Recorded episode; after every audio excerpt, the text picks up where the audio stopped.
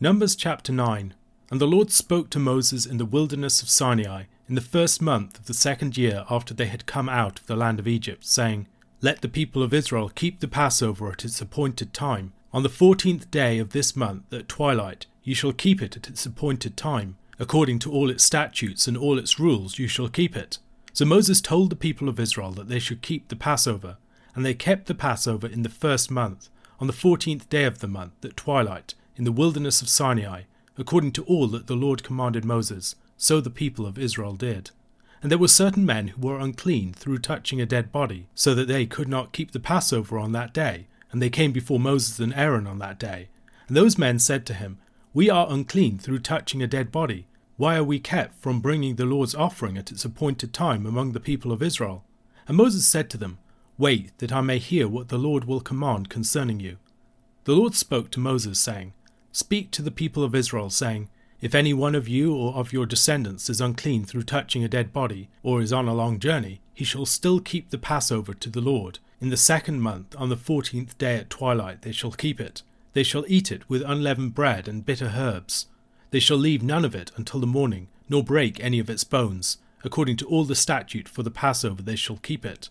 But if anyone who is clean and is not on a journey fails to keep the Passover, that person shall be cut off from his people, because he did not bring the Lord's offering at its appointed time. That man shall bear his sin. And if a stranger sojourns among you, and would keep the Passover to the Lord, according to the statute of the Passover, and according to its rules, so shall he do. You shall have one statute, both for the sojourner and for the native. On the day that the tabernacle was set up, the cloud covered the tabernacle, the tent of the testimony, and at evening it was over the tabernacle like the appearance of fire until morning. So it was always. The cloud covered it by day, and the appearance of fire by night.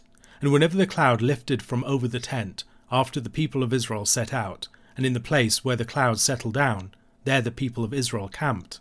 At the command of the Lord the people of Israel set out, and at the command of the Lord they camped. As long as the cloud rested over the tabernacle, they remained in camp. Even when the cloud continued over the tabernacle many days, the people of Israel kept the charge of the Lord, and did not set out.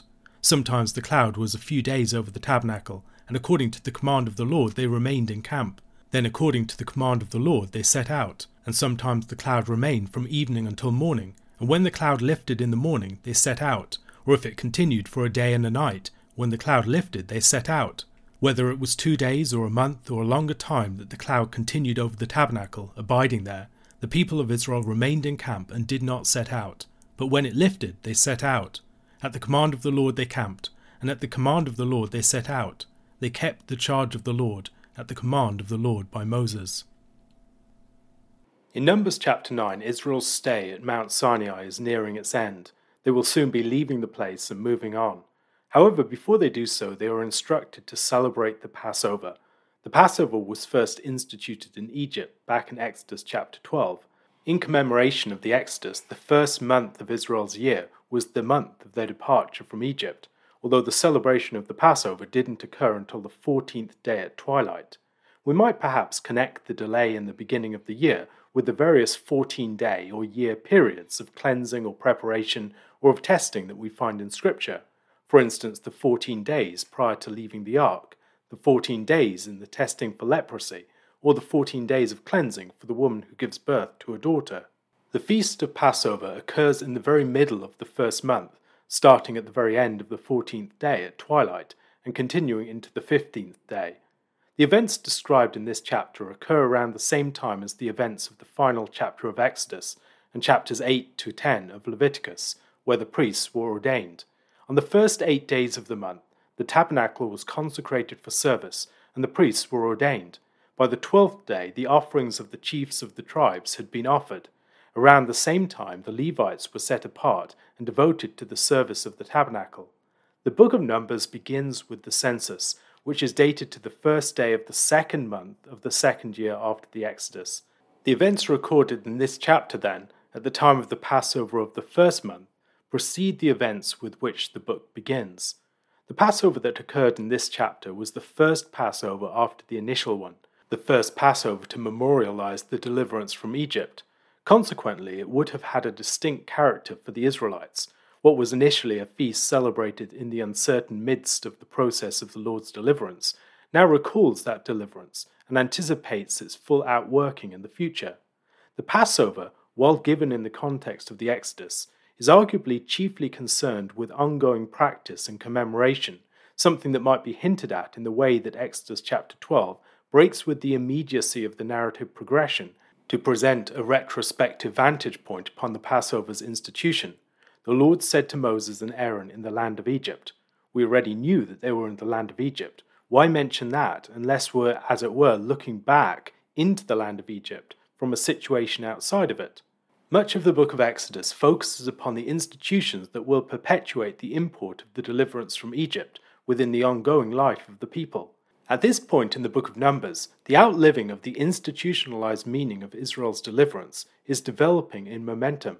From the foundational encounter with the Lord at Sinai, the continuing worship of the tabernacle is getting underway. Recalling the great deliverance of the first Passover in Egypt, the continuing annual practice of the Passover is now beginning. Israel will again celebrate a great national Passover in Joshua chapter 5 after they enter into the Promised Land. The people are here instructed to keep the Passover at its appointed time, according to all its statutes and rules. These statutes and rules are given for us in Exodus chapter 12, verses 1 to 11. The Lord said to Moses and Aaron in the land of Egypt, This month shall be for you the beginning of months. It shall be the first month of the year for you. Tell all the congregation of Israel that on the tenth day of this month every man shall take a lamb according to their father's houses, a lamb for a household. And if the household is too small for a lamb, then he and his nearest neighbor shall take according to the number of persons According to what each can eat, you shall make your count for the lamb. Your lamb shall be without blemish, a male, a year old. You may take it from the sheep or from the goats, and you shall keep it until the fourteenth day of this month, when the whole assembly of the congregation of Israel shall kill their lambs at twilight. Then they shall take some of the blood and put it on the two doorposts and the lintel of the houses in which they eat it. They shall eat the flesh that night, roasted on the fire, with unleavened bread and bitter herbs they shall eat it. Do not eat any of it raw or boiled in water, but roasted, its head with its legs and its inner parts. And you shall let none of it remain until the morning. Anything that remains until the morning you shall burn. In this manner you shall eat it, with your belt fastened, your sandals on your feet, and your staff in your hand, and you shall eat it in haste. It is the Lord's Passover. It is not clear whether the Israelites would have placed blood on their doorposts in this celebration, presumably on the entrance to their tents. Later in Israel's history, as they were settled in the land, would celebrate Passover as a pilgrimage feast, this placing of blood on the doorposts would not have been possible to practice for most, as they would have been far from their homes. Where the statutes and rules of the Passover are spelled out in relation to the alternative Passover celebration in the second month, the statutes do not include the blood on the doorposts or the eating with the belt fastened and sandals upon one's feet. Moses and the people face a problem on this occasion. This is one of a few examples of a difficult case faced by the leaders of the people, which needs to be referred to the Lord for his judgment. Whereas the celebration of the Passover in Egypt occurred in a context without extensive purity laws, after all of the legislation of Leviticus and Numbers concerning purity and defilement, the people now need to address situations where people are not able to celebrate the Passover on account of uncleanness, here on account of touching a dead body the existence of such uncleanness for some of the people would be practically unavoidable, even if not a case of accidental defilement, such as that described in the case of the Nazarite in Numbers chapter 6. Someone had to bury the bodies of the dead. The Lord makes an allowance for persons who, for good cause, were not able to celebrate the Passover in the first month. They would have the opportunity to do so in the second month, upon the same middle day of the month. However, if they failed to celebrate the Passover on that occasion, or did not celebrate on the regular occasion without justifiable cause, they would be held guilty before the Lord. Here we see an example of a concession to circumstance and necessity in the law. It can be consistent with the law to make allowances for certain exceptional circumstances and situations, yet such exceptions do not negate the rules. The Lord here also allows for sojourners to celebrate the Passover with the people, provided that they are prepared to do so according to its rule. One aspect of this rule, as we see in Exodus chapter 12, verses 43 to 49, would be the circumcision of them and their household.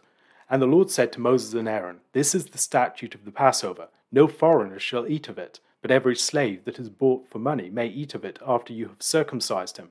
No foreigner or hired worker may eat of it. It shall be eaten in one house. You shall not take any of the flesh outside the house, and you shall not break any of its bones. All of the congregation of Israel shall keep it. If a stranger shall sojourn with you and would keep the Passover to the Lord, let all his males be circumcised. Then he may come near and keep it. He shall be as a native of the land. But no uncircumcised person shall eat of it. There shall be one law for the native and for the stranger who sojourns among you. To this point, the book of Numbers has devoted many chapters to discussion of the numbering and ordering of the camp of Israel, to the arrangement of the twelve tribes, each with their signs and leading tribes around the tabernacle, and the placement of the Levite clans and the priests at the four cardinal directions immediately around the tabernacle in their midst. Chapter 9 concludes with an account of the manner of Israel's movements and the way in which they were orchestrated by the glory cloud of the Lord's presence in their midst. We have a similar, yet shorter description of this at the end of Exodus, in chapter 40, verses 34 to 38.